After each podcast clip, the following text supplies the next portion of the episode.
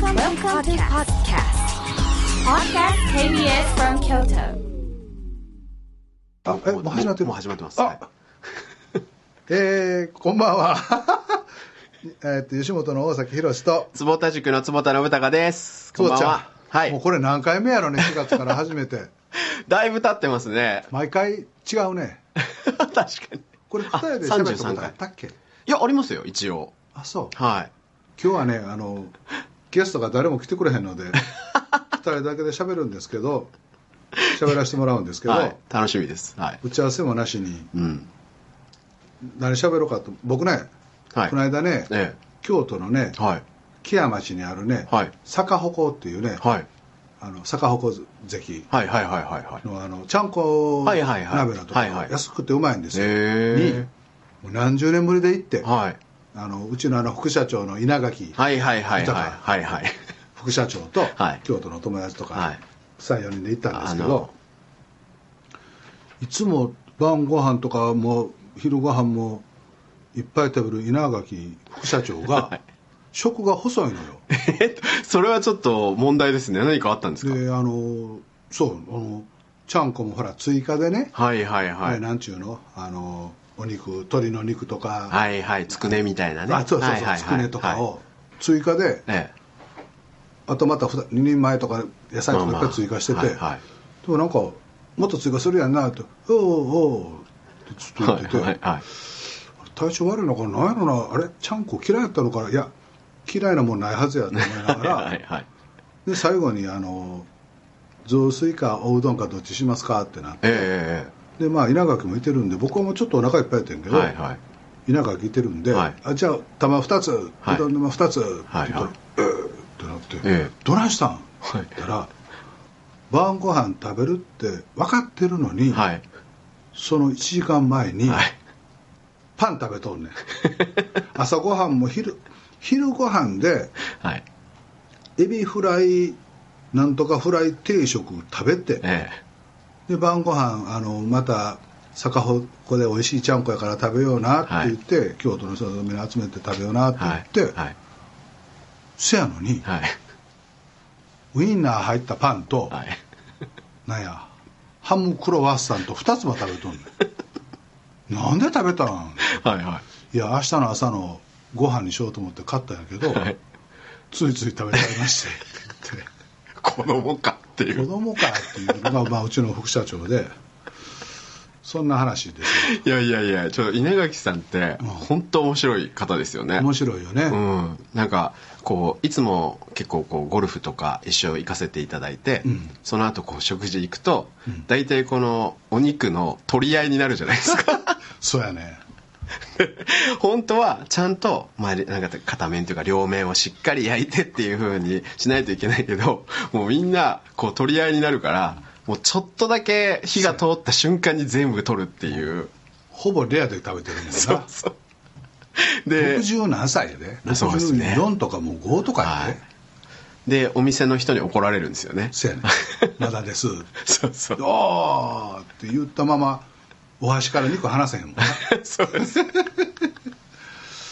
まあそんな副社長は電通から去年の春に来てもらったんですけど、はい。電通さんから、うん。ほんまにね昼間ちょっと覗きに行ったら、はい。寝てるか 朝ごはんで絶対カレーライスか、はい。ハンバーグ食べるのよ。朝ごはんで絶対に。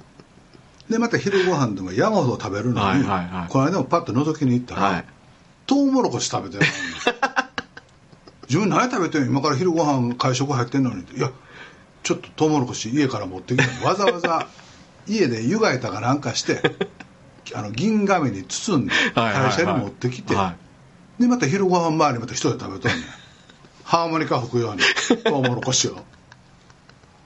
なんやろないやーちょっと不思議ですね。いやね。でも吉本って結構そういう方多いですよね。せやね。んはい。あの、それこそ稲垣副社長で言えば、ゴルフ行って、着替えてかなんかした後に、なんかズボンがないって騒いで、たあの、ワイシャツに短パンで、もうあの汗びっしょびしょになってゴルフしてそのままの短パン履いてるそうですね。でどないしたん？言ったら、はい。ホテルに忘れてきた言って。そんなんが副社長で我が吉本は大丈夫なんやろか。いやいやいやだから3個の例で迎えて。電通キャスティングの社長されてましたからね。からな。はい。前のオリンピックの誘致の時の責任者やしね。あそうですね。はい。まああかんかったからな。だから失敗してつぼっちゃん。はい。なんかタイムテーブル、うん KBS 京都ラジオさんのはい。秋冬うん。タイムテーブルがはい。ちゃんとこれをネタに喋れなさいって言ってこれを見ようかしに置いてあるんだけど プログラムガイド。置いてあるんだけど、はい、はい、大崎宏と信田坪田信孝のはい「ラブユー京都」はい。これ写真大きいで。そうですね。ネイビーズアフロとライニーローズよりも大きいで。確かに。買った買った。なんか1ページ分しっかりこね。う説明してくださってますね。毎週日曜日24時から25時。はい。え？予定調和はいらない。予測不能な未知数ラジオやで、はい。いやでも本当その通りだと思いますけどね。この写真は、はい。あそこ行った時に撮った写真やんな。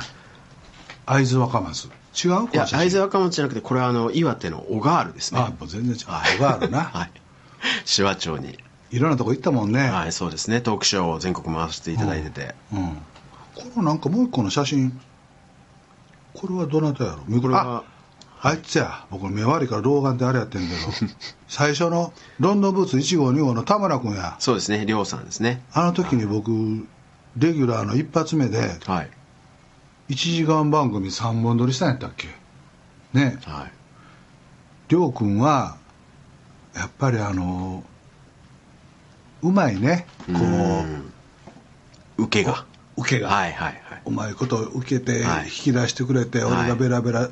俺がこんなにベラベラ喋るのもはい。亮、君が一発目の教室で来てくれて、はい。あそこで俺はこのベラベラ喋る癖をつけられてしまったんやいやいやいや本当は無口なんよ いやいやいや全然そんなことはないと思いますよ。はい。森さん中の黒沢さんも来てくれたね。そうですね。詳しかったね。そうですね。もう完全にもうなんかファンでしたね。お笑いの。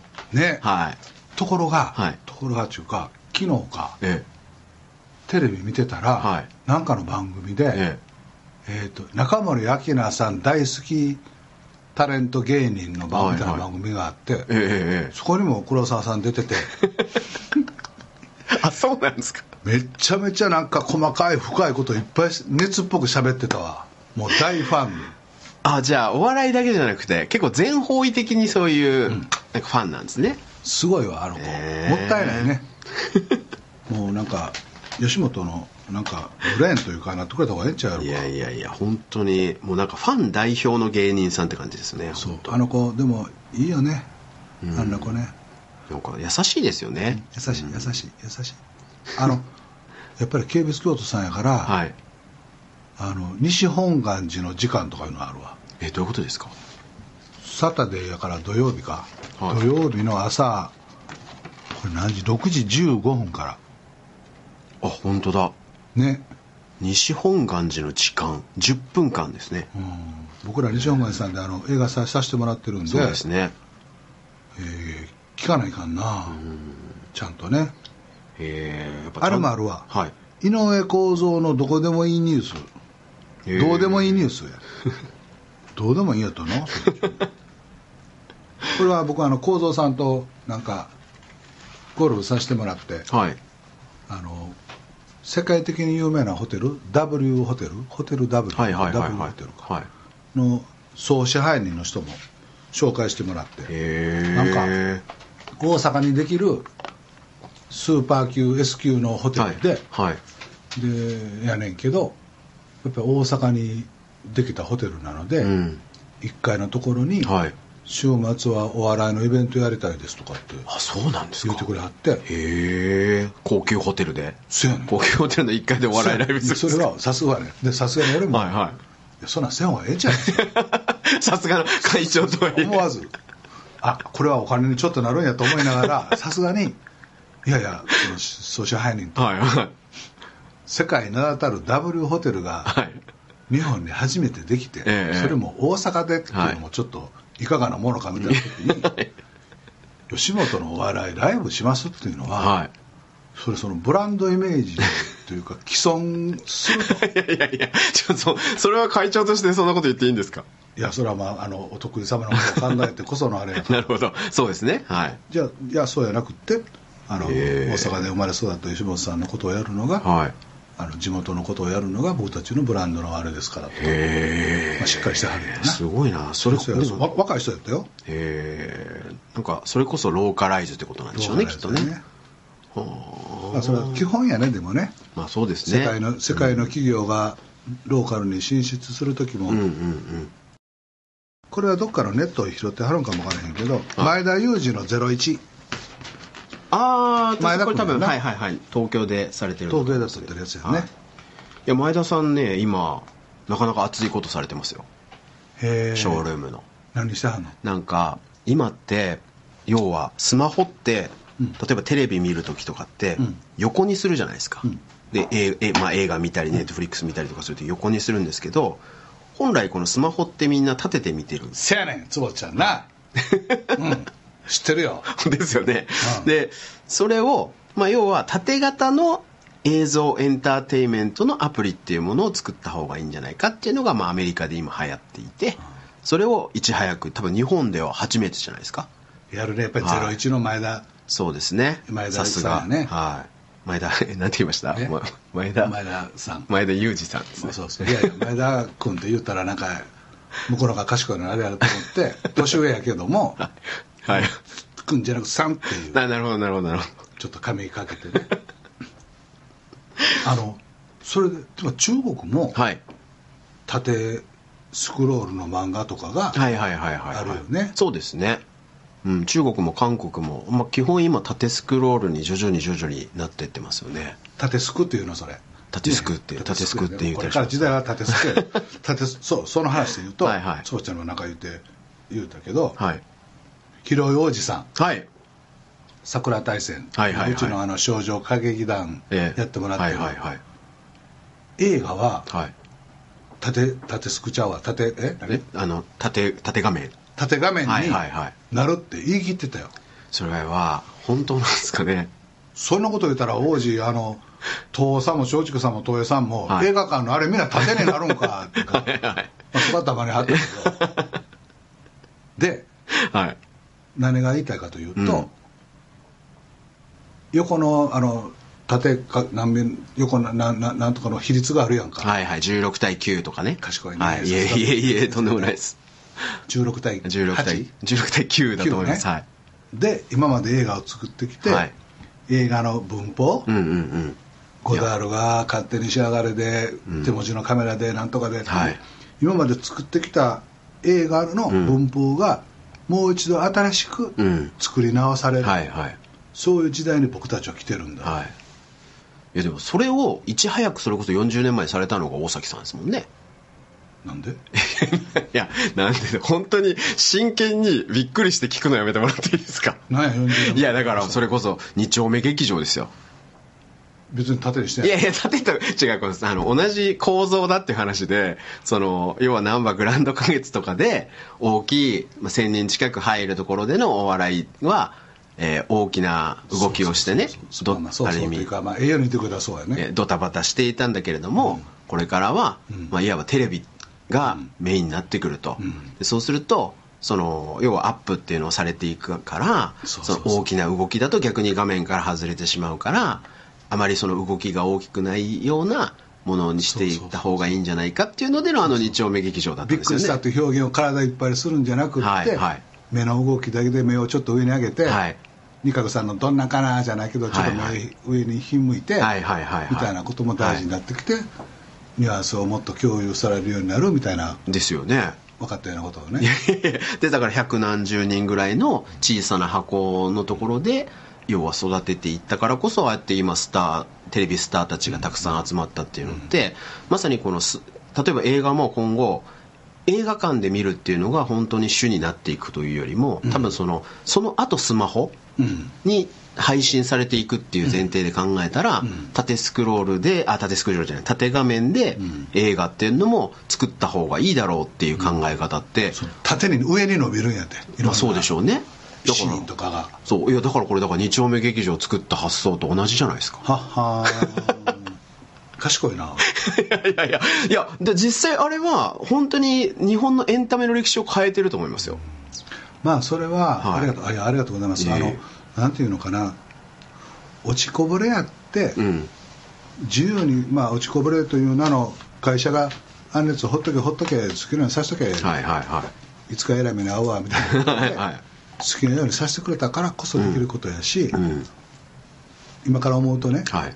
で当時は俺は上層部のことをいちいち報告せんでも、はい自分が好きはない。土俵が作れた、えー俺は大したもんやって本当は思っとったんや。なるほど。そう思わないやってられへんからな。ま あ確かに確かに。窓際でこんなことさせられたと思ったらやってられへんから。いやいや。ははいちいち報告レポートあげんでも、うん。自分が好きなようにできるおもちゃ箱一つもらったんや。はい。って思ったから、えあれあのあれやね。子供の時に、ーうん。まあうちの親はほんまに何も言えへんかったけど、はい。子供の時に漫画ばっかり読んどったらあかんよってうん。怒られたりとか、長じて青年になった時に、うん。髪の毛伸ばしたら不良とか、うん。エレキギター持つだけで不良やとかって言われてたのに、はいはい。時代も変われば、うん。漫画家、うん。アニメがはい。すごい職業というか、本当そうですよね。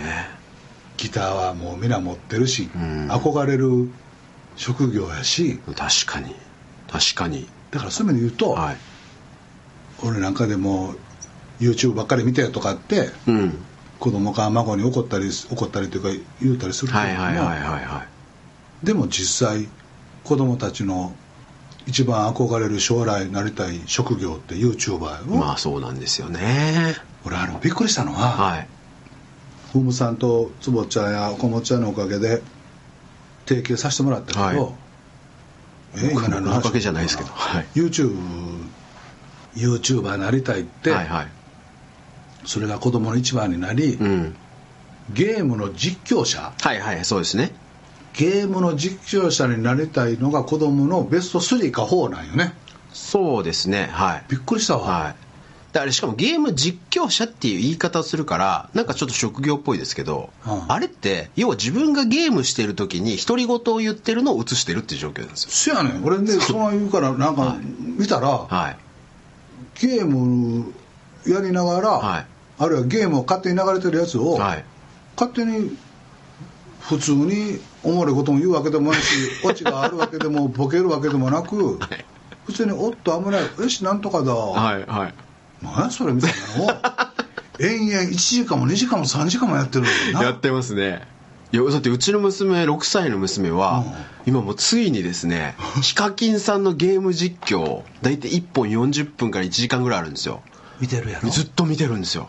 見てるやろ？集まれ動物の森をヒカキンさんがやってるっていうのを見ててだって別にヒカキンさんが有名だって彼し彼女知らないんですよ。まだ6歳だからね、シンプルにそれが面白いと思って見てるんですよねだから今の子ってそういうカルチャーもは10年前20年前30年前のカルチャーもはい。同時代として捉えたりするからいそうですね。すっごい子供になるよね。確かに。ででもねそのゲーム実況ってこれ冷静に考えてみると昔ゲームセンターってあったじゃないですか、うん。でゲームセンターで結構人だかりがあって、やたらと上手い人の周りになんかこう、うん。人だかりってできてませんでした、でそばちゃんごめん。はいもうその頃あれもう働いとったし ゲームセンターの人だかりっていうのも知らんねん。なるほど。大学の時に はい。あのあれ何ちゅうの？ピンポンゲームみたいになってテニスゲームみたいなピンピンって、はいああわかります。あの、超今から言うと原始的な。はいはいはい。あのブロックを消していくやつですよね反射でね。そうそうそう、はいはいはい。その手前のやつ。はい。手前のやつ。あのテニスみたいに2つあって、はい。あ打つだけはいはいはい。あの喫茶店とかに置いてあるやつですよね。なんかあのそうそうそうそれの、はい。なんかテレビで映るやつを三畳一間で一緒に暮らしてた甲斐君が買ってきて、はい。朝から晩までずーっとそれやってたもんな。確かに。でそれをなんか例えば友達のやつってがやってるやつを横で見ててもまあ楽しかったじゃないですか,、だからそれの拡張版ですよね。だから要はゲーム実況って。その時に楽しかったな。母これひょっとしたら化けるんちゃうかって思えへんかったのがやっぱり残念やな。だって吉本入って、はい。東京事務所ができた今から378年前に、うんうん。あの赤坂のホテル陽光っていうビジネスホテルのはい。1階が喫茶店みたいになってて、でそこにあのインベーダーゲームがあってはいはいはいはいはいはいもうザ・漫才ブームでもうストレスたまりまくりで、はい。睡眠時間も4時間ぐらいしかなかったけど、えー毎日。はい。またその4時間の睡眠時間を削って、うん。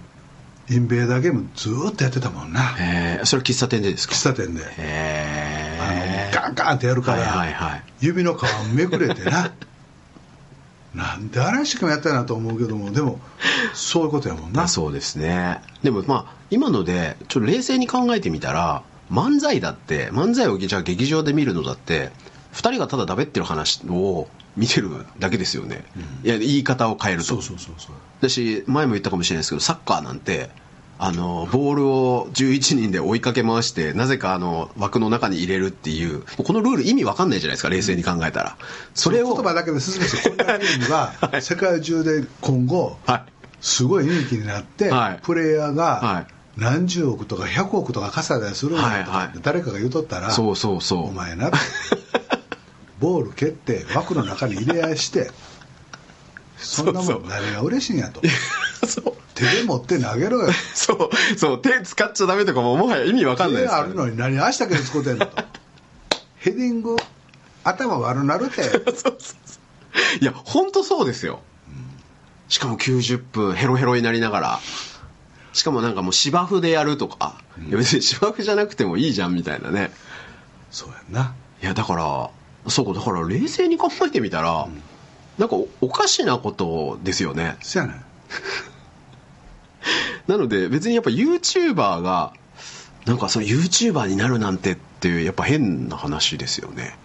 あのそう思うのって。これさつぶちゃんさ、はい。はいそう聞きたかったけど YouTuber って今すごいやんか、はいすごいですね。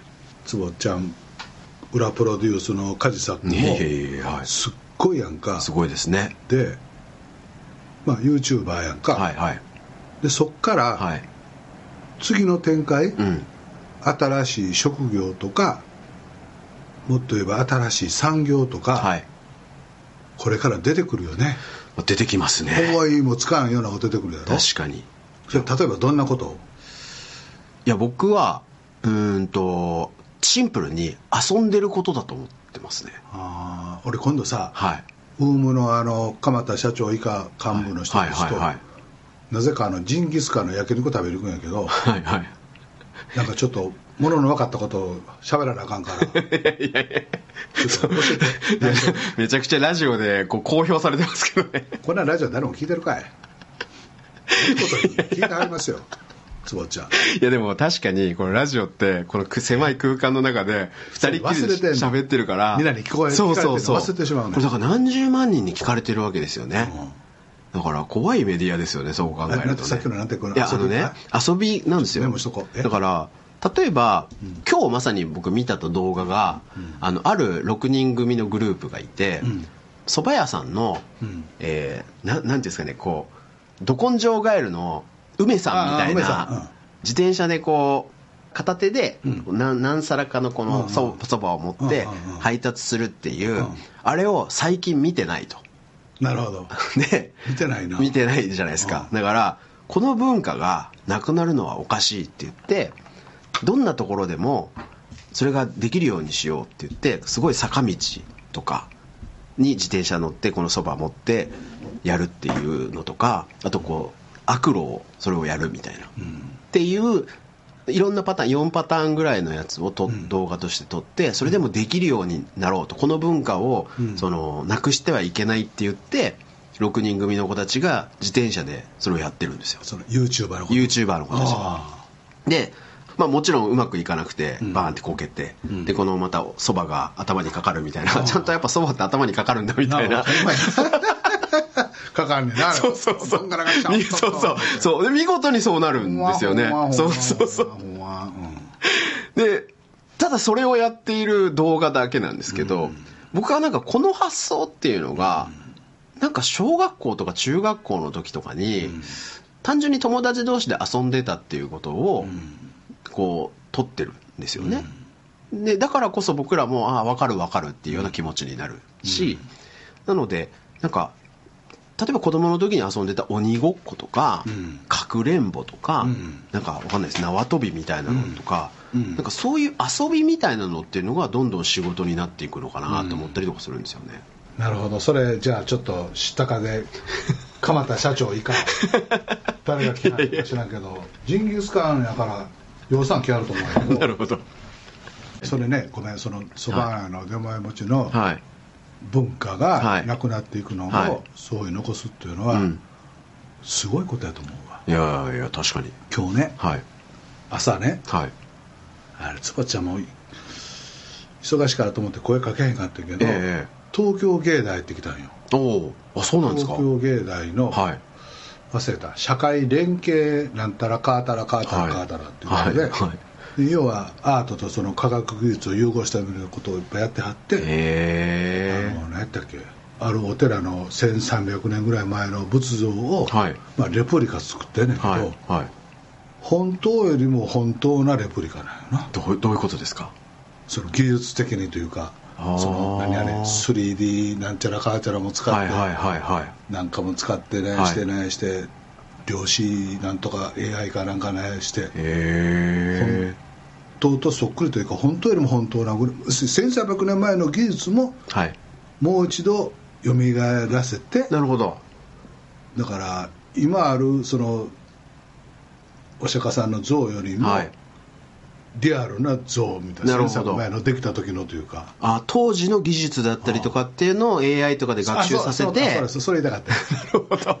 それそれ。いやでもそれで言うと最近そういうのって実はいっぱいありまして。あそうなんや。例えばベートーベンの新曲とか、あはいあのビートルズの新曲とか。あそういうのとかを作ったりあと絵もそうですよね。あのレンブラントとかピカソっていうのをのやつを学習させて新作っていうものを作るっていう AI とかって今もうあえ芸術分野ではすごく流行ってます。あそれ聞きたいな見たいな。あのねもう完全にビートルズなんですよ新曲本当に。それはビートルズが作ったんやからな。いやいや違うんですよ。ビートルズが作ったやつってのを学ばせて、AI が新曲を作ってるんですよね。うんだからそのあそうベースが。ビートルズっていうななの AI や AI です。でだからもう完全にビートルズの曲にしか聞こえないしベートーベンの曲にしか聞こえないしそのピカソが学んだ AI が新作作ったらもうピカソの絵なんですよね。じゃあ100年後に100年後のダウンタウンの漫才みたいなのもあるかもああ確かに。確かに。だからまあそういう時代ですよね。ということは、はい。例えば今いてるこの子ら何て言うんだっけ吉本の子やんな。このラニーノーズラニーノーズさんはい。ラニーノーズの花ってまたベタなタイトル。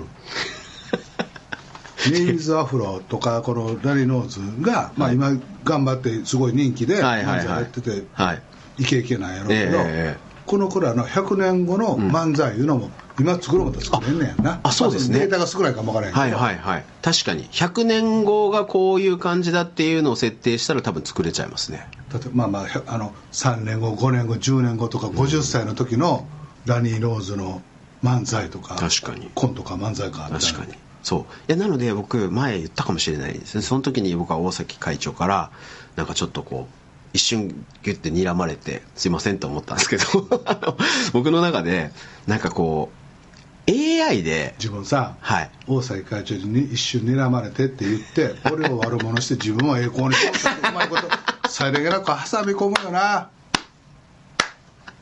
いやミランのこともないしやな。なんか人を踏み台にして坪田塾はのし上がってるよな。そんな夏子ちゃんいやいやすいませんそんなつもりないですけど。いやあのね、うん。あの m 1優勝を目指した AI っていうのをやりたいんですよね。ああの m 1くんみたいな。で実際その AI で例えばそのロボットだったりとかに搭載してもう自分でこうディープラーニングをしてですね、で新作を自分で作って m 1に出ると。で1回戦2回戦って優勝あので勝っていって最終的にこう優勝するっていう。それはその要するにあのロボット対ロボットの試合みたいな感じみたいな。いやもう僕は人間の大会の中に出したいですね。あでそれでどこまでいけるのか確かにな、はい。勝負とかあのチェスとか囲碁やったらなんとなくもう結末見えたり来たりもしてるんでしょ、うんうん、そうそうですね。そでも漫才とかってうはい。まだ分からんもんな。ですよね。だってもう無限じゃないですかパターンがラニーローズ負けるんちゃ う？すぐ負けるんちゃう？いやだから例えばですけど当たったら。ダウンタウンさんを徹底的に学ばせてうん。AI にあの、まあ、いわば搭載してうん。ダウンタウンさんの新作漫才を作らせてで間とかも全部学習させてやった時に m 1でダントツ優勝したら面白くないですか？それってお金かかるんやろかな？いやめちゃくちゃかかると思いますね。かかるん かじゃああかんあでもそれ そういうのって夢広がるね。面白いですよね、うん。いやだから僕はこれからの時代ってやっぱもう宇宙ロボット AI あとブロックチェーン、うん。この辺りになってくると思うんですよ。その技術のフロンティアっていうのが、でそう考えた時に僕はそのエンターテインメントっていうのの、うん。なんかこう可能性っていうのはそういうところにあるんじゃないかな。そしたらこれだってもう無限にコンテンツ作れるってことですからね。宇宙までねはい。広がるってね、うんつばちゃん昔から言ってるやんか、はいはいはい。で俺はまあそうかそうか言いながら何言ってんの？宇宙ってお前は火星人かとか思っとったんやけど、はい。確かにそうや最近そうやし、はいはい。あのちょっとまた話戻んねんけど、えその亡くなる文化をはい。残すみたいなことって、うんうん。俺ほんまにあの銭湯とか、うん。豆腐屋さんとか、うんうん。なんか町の立ち食いうどんとか、うんうん。そんなんも含めて、はい。なくなっていってるんやけど、はい。商店街も含めて、はいはいそのオンラインとかゲームの世界とかで、うん。若い子たちが YouTube とかなんかで残してくれるっていうのは、はい。すごく嬉しいよな。いやいいことだと思うんですよね。銭湯の下ってだんだん減ってきてさ、うん。後継者もいなくなってさ、はい。俺も銭湯フリークやから、はいはいはい。もうめちゃめちゃ寂しいんやけど、はい。であほんで今日その東京芸大に行ったら、うんうんうん東京芸大の大学院かなんかの教授の何歳ぐらいのまだ20代後半か30代ぐらいのええ。女の子がいてて、それで教授なんですか？そう。すごいですね、うん。でその子がね、はい。アンコールワットの遺跡なんかみたいなところで踊ったりしてんねん、向こうのあのへなんとか族と一緒に。ー なるほど。うん。でそうなんかやってなんかやってんだけど、なんかポツンと言ったのが、はい。だんだんその日本舞踊もえやる人がなくなってきて、えはいはい。芸大の中でも学生が少なくなってきて、うんうん。日本舞踊がなくなるとそれにまつまつわるというか着物を織るとか、うん。えー工芸品がどうとかもみなされていくので、なるほど。すごく大変なんですみたいな話をしてたんやけど、なるほど。だからまあ何でもかんでも残しゃええっていうもんでもないのかもわからへんけれども、うん。やっぱりその昔から日本に伝わっててずっと何百年もとか、はい。何十年も残ってて、はい。みたいなものが、うん。本当になくなっていってるんやけど、うん確かに。そういうふうにしてそばの出前持ちのあのあの みたいになって残してくれたらええやんあなあそうですね。なんそかしたらもう一回うん。実際にやってみよう。復活しようってはいはいはいはい、ね。そうですよね、うん。いや今ので僕ちょっと思い出したんですけどあのいや本当でも大崎さんと喋ってると毎回こういうインスピレーションをいただくんですよね。何よブラックツボちゃん。何ですか？今今ちょっと今回ちょっとポジティブに言ったんですけど。あそうね。そうそう。いやまたわざとポジティブに言うたなと思った いやそうじゃない。本当の話なんですけど。なんかね例えば飛鳥時代ってあるじゃないですか。うん。飛鳥時代とか平安時代って日本語が発音とかがもう全然違うんですって例えばですけどイメージ的に言うと「こんにちは」って「こんにちは」って今言うけれどもあの飛鳥時代だと「ほんにゃー」みたいな。今何よ生きようとした？いや違う。本当なんですよ。こんに弱うな えーそうそうそうそう。要はその飛鳥時代のじゃあ日本語っていうのってじゃあ今はその使ってないじゃないですか、うんで、まあ、どうにかいろんなことから解析してそうやって無理やりやってるんですけどそれは本当かどうかも分かんないわけですよ。そのアクセントとか発音だったかどうかも分かんなくて。結局昔のものって全部今残ってるのは文献しかないんですよね、うん。文字だけじゃないですか、でだからそこから僕らってもう一回想像してこういうことをやってたんじゃないかってえー学ぶあの、うん。再現するわけですけど、うん。今っておっしゃる通り映像がうん残せるから、うん。例えばもう大崎さんのその喋りとかを全部動画で撮ってたら、うん。ちゃんとそのまま100年後も伝わるじゃないですか。そういう特権を持ってる人って、はい。昔はまあいや物書く人小説家しかなかったよね。そうそうそうそう。自分の死後も、はいはい。自分の確かに。作品も含めて残ってるっていうのは、はいはいその物書きの小説しかなかったけど今はもう俺もやもん俺もビレもやもんな。そう誰もができるじゃないですか、うん。でこっからポイントがつまり、えっと、本書籍とか紙とペンだったのが今度映像ビデオとそのデータっていうので映像になり次はですね僕だからそれこそ AI とかで間とかコツとかそういうところも残るというか。つまりさっきおっしゃったみたいにダウンタウンさんは、まあ、何十年後かにはなくなるわけじゃないですか。でそこの映像は残ってるかもしれないけどその AI にそれを学ばせれば100年後もおっしゃる通り進化したダウンタウンさんが残ってるっていう状態になるわけですよね。ということは、は100年後の坪ちゃんって、いはい。どんな坪田塾やってるのかな。なるほそういうどことやな。まあそうだそのと思います。あのアインシュタインが、はいはい。今も生きてたらこんはないはいはい。確かに。あの何やったっけ？リンゴ落ちるの。ニュートンですか？あニュートン。はいはいはい。生きてたらそうそう。とっていうことやそうそういうことなんですよ。で今のしかも科学技術とかっていうのは当時からだいぶ発展してるじゃないですか、うん。そこにそのニュートンのまたその天才的な頭脳っていうのを掛け合わせた瞬間にまた違うものっていうのが生まれる可能性っていうのがあるじゃないですか、うん。なのでなんかこう残せるものっていうのの土台っていうのが変わってきてるなっていうのをすごい感じるんですよね、そう。だから僕個人的になんかもうそれこそ動画とかバンバン撮ってほしいし、うん。こうやってラジオでねあの今それこそなんか YouTube とかに上がったりとか、うん。でそれっていいのかどうかちょっと僕にはよくわからないですけど、うん。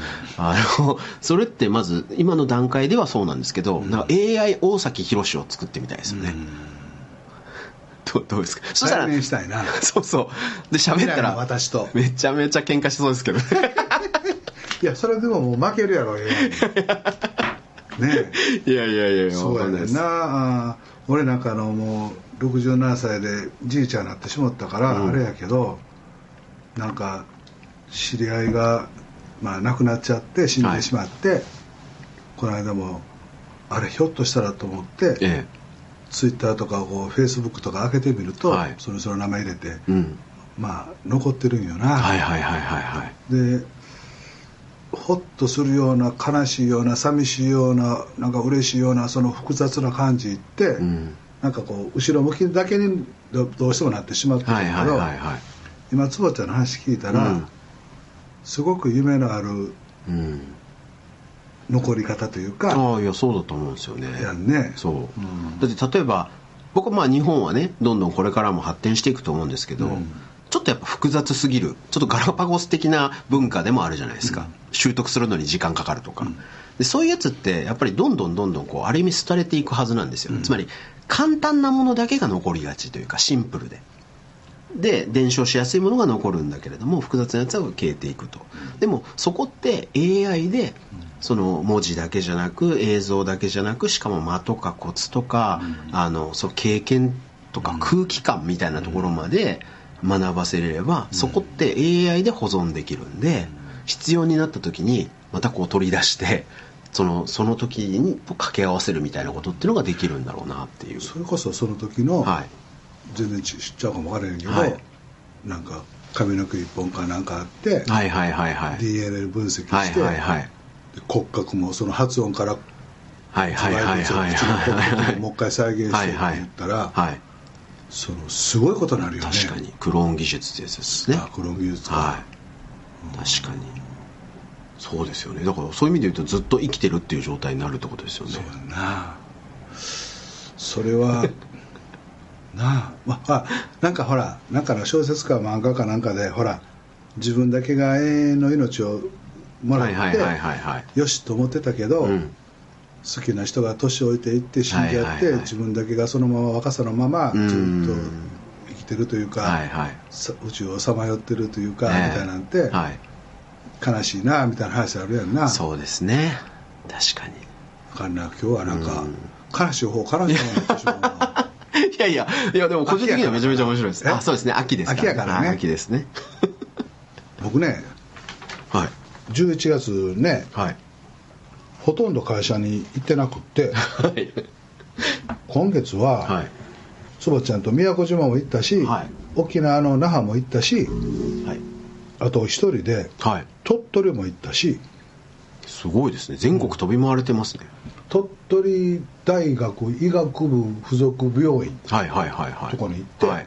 そこの院長さんというか、は鳥取大学の副学長さん院長さんとか、副院長さんとか、はなんかお話ししに行って。はい。やっぱりあの本通りのメインの商店街はほんまにシャッター通りであ騒いだりしてるしなんですかはい。でもねあれに乗ったよ。乗ったよというかあの飛んでないけどドクターヘリ。えー、あのコードブルーみたいなやつですね。はいはいはいかっこいいね。はい。ドクターヘリとね、はい。あの救急車じゃない病院のそのね、はい。救急の車？はいはいはいはいはい。はいドクターカーはいはいはいはい。あの山奥とかに行くやつですか？はいはいはいはい。それがね、はい。ドクターヘリのパイロットの人とか、うん。そこに乗って一緒にする看護師さんとかも、はい。あれなんやろみんな優しいというか挨拶しにくれはんのよ、へえ俺みたいなやつが行っただけで。いやいやまあでもそれあの大崎さん来たら挨拶行きますよ。で、はい。その看護師さんはい。も可愛らしい若い看護師さんなんやけど、はいはいその救命道具から、ね、薬から全部体につけて、えめっちゃめちゃかっこええねへえ。しかもあの救急のお医者さんとかって看護師さんってもうお医者さんの中でも超エリートなんですそうなんや、はい、でその中でそのいわゆるドクターヘリみたいなのに乗る人はさらにもう超一部のエリートなんです。そうなんや。俺はい。普通に、普通にタメ口で喋ってた いやいやいやもうだからあれお医者さんの中でも選ばれし人。なのであのねコードブルーが流れた時大人気で、うん。ああいうのが来ると大体やっぱ医者になりたいっていう子が増えるんですよ塾に、で、あのあまあまあコードブルーだろうなと思って、うん。えー救命救急医になりたいの、って言ったらそうですと。でそのドクターヘリ乗りたいですって言うんですけど正直結構それはきついぞっていう。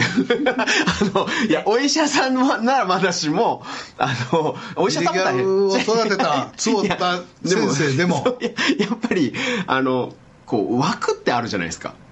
だからあのプロ野球選手になる。分不相応ということ？いやいやそういうことじゃない。プロ野球選手になるっていうこともめちゃめちゃ大変だけれどもヤンキースの4番になりたいですみたいな話なんですよねああそうなんや。はい、それってヤンキースのだったらいいだったら、まあ、まあまだしもそれでもめちゃくちゃ大変じゃないですか、めちゃめちゃ大変。めちゃめちゃ大変ですよ。あのそれだって日本のプロ野球選手の中でもと本当のトップ層じゃないとアメリカもなかなかいけないじゃあそこの中でも今度トップでむしろ1番にならないと4番にはなれないわけじゃないですか。だそれを目指してますっていうふうに言われた時に あのなんかやっぱテレビって結構罪作りだなってちょっと思う瞬間もああれは少年を大使 を抱けいや。いやそこたちの塾長がそんなこと言うなかっちゃう今のちょっとこうもうこれカットちゃう。カットですいやいやいやいやカットかじゃあの違うんです目指すのはそう目指すのはいいんだよそうすいません 目指すのはいいよと。で別にそれを目指すのは頑張るけど多分想定してる以上に難しいよっていう。でそれがもう一つ同じようなパターンがあって親御さんでめちゃくちゃあるのがあのうちの子こう将来安定したりとかした方がいいと思うから、ん。とりあえず医学部に行かせたいんですって。で琉球大学の医学部ぐらいだったらいけますよねっていう親御さんがめちゃくちゃ多いんですよ。あそうなんやそれでたわけ者な 本当あの舐めすぎですよっていう。龍大の医学部どんだけっていうか医学部どんだけ大変か 国立大学の医学部ってもう本当に神の領域って言われてるんですよね受験の中だと。いやだからそれこそだから僕もう最近聞いてたまにイラってするのはちょっと面白かったらなんか子供がね面白かったらもう吉本入ればいいじゃんっていうのを聞いた瞬間にいや本当にねそれは違うんだレベルがって思うんですよね。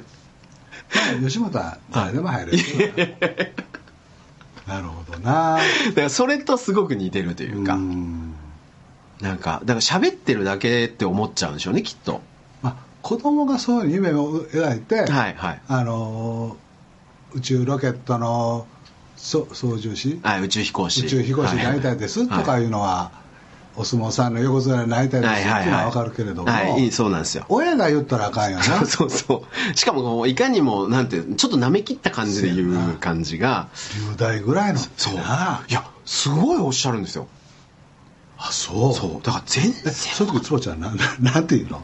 いや僕あのいやまあでも慣れてるんでそこは、うん。ああなるほどって言って、うん。ただこれそうやっておっしゃる親御さんってめちゃくちゃ多いんですけど、うん本当に大変ですよっていう、うん。だからそれはまさにプロ野球で、うん。あのプロ野球選手になりたいって言ってロッテぐらいだったら入れるだろみたいなことを言うようななんか多分言い方と同じですよっていう。で当たり前だけどそんなん甲子園で優勝しましたっていうチームの子たちがうん。全員プロ野球行けるかって言ったらいけないわけじゃないですか、うん。だからそういうレベルですよってそこは覚悟した上でおっしゃってるんだったらもちろん全力でサポートしますって言います。って言うたらその親御さんたちはなんて言うの？あのちょっと申し訳なさそうな顔。い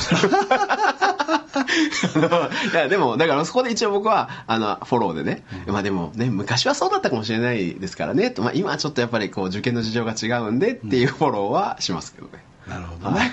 ねなるほどな。そうそう。でもやっぱイメージってなんかそのありますよね、うーん鳥取の附属病院のね、はい。い、ろんな先生みんな院内見学をさせてくれはるわけですよ。はいはいはいはいだかはらみんな待ってくれはんのよ。いはいはいまあそりゃそうですよ。でそのし手術室のなんか市長さんからみんな待ってくれてはんのよ。え手術中にですか？でなんか鏡で覗けるようなとこあんのよ。へえそうにしてやんねそれはほんまは僕らみたいなの覗いんねんけど、はいはい他の病院の先生たちはがい。見学に来はるぐらい、ああなるほどそそのそれと一緒でな、はいはいはいはい。鳥取大学って、なんや日本で一番ちっちゃい県の、はい。そこの大学の病院やんかって言ってはい。みんな舐めてかかっとんの。ところが、はい。日本であるいは世界で誇れるような人材とか機会があったりする、ああそうですよね。えっとなんちゅう先生やったかな。その先生も普通になんか「吉本新喜劇好きでんね」みたいな先生やねんけど「あはいそれか」みたいな話してんねんけど、はいはい。あの話聞くと、んあの京アニの事件があった時に、はいはいはい。俺やけどするやんかはいな。はいはいそれを人工皮膚とはい。エクモかエクモかはいはいはいはい。ではい。助けたりあそうなんですか。3.11の時も助けに行ったり京アニと3.11って何やったっけな。あの事故のあった時に、うん。命を助けたり先生も普通にいてはんのよ。なるほど。だから俺もその偏見はなかったとは思っとったんやけどうん地方田舎には、はい。やっぱり人材も不足してみんなレベル低いんやと思っててんけども、はい。思ってるところが、はないと思っとったけども、はい。やっぱりどっかに頭があったと思うんやけど、はい。いやあれは俺その鳥取医大あ病院に行って、うん。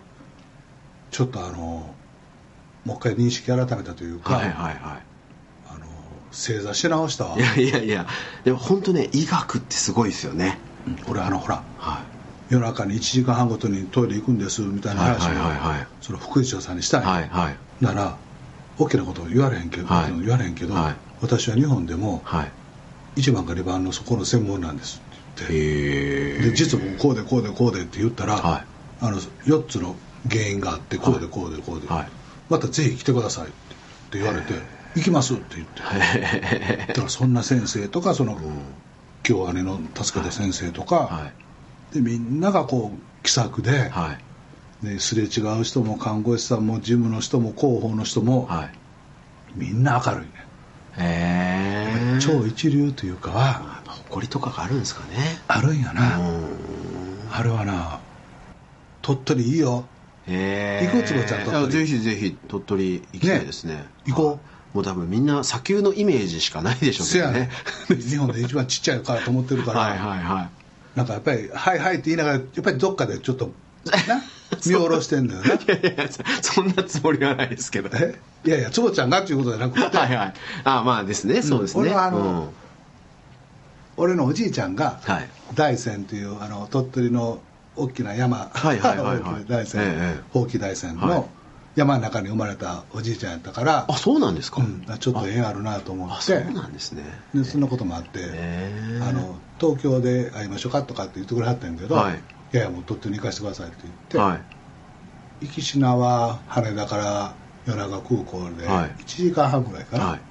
で帰りは電車乗ってはい。2時間ぐらい米子から岡山まで出て山の中ずっと走ってはい。で岡山から新幹線乗って帰ってきたんやけど。あそうなんですか？え岡山から2時間かかるんですか？そうやなそれがな、はい。みあ八雲か八雲かいう、はいはいはい。急行か特急で、はいはいはい。みんなが大崎さん揺れますよ揺れますよ、はい。い、やいやあの揺れるのはあれです、はい。い、やいや本当に揺れますから、い。私らなかなか乗りませんみたいなこと言っ人を置いてたりしてて、はいはい揺れるんか持って行った本読んだらまた来週進むなとか思いながら、はい。結局爆睡してたんやけど まあ。え じゃあ揺れは気づかず。ああいうのってやっぱりあの一人でこうまあ旅やないけれども、はい。そうやって電車に揺られて考えるでもなし考えへんでもなしみたいなことをして、うんうんっていうのは、うん。坪ちゃん必要やで。ああれでも本当に勉強ばっかりして、はい。仕事ばっかりしてん してんと。ありがとうございます。ゲームばっかりしてんと。スマホばっかり見て勉強して仕事ばっかりしてんと。たまにはこう自分を解放させないと、そうですねほんまかいな。もうそろそろ番組終わりやからこの辺で合図中とかなっていう。いやいやいや。したな。そんなことないです。あ坪ちゃんあれやんな。楽しいな。はい。来週はええ。久高島も行くな。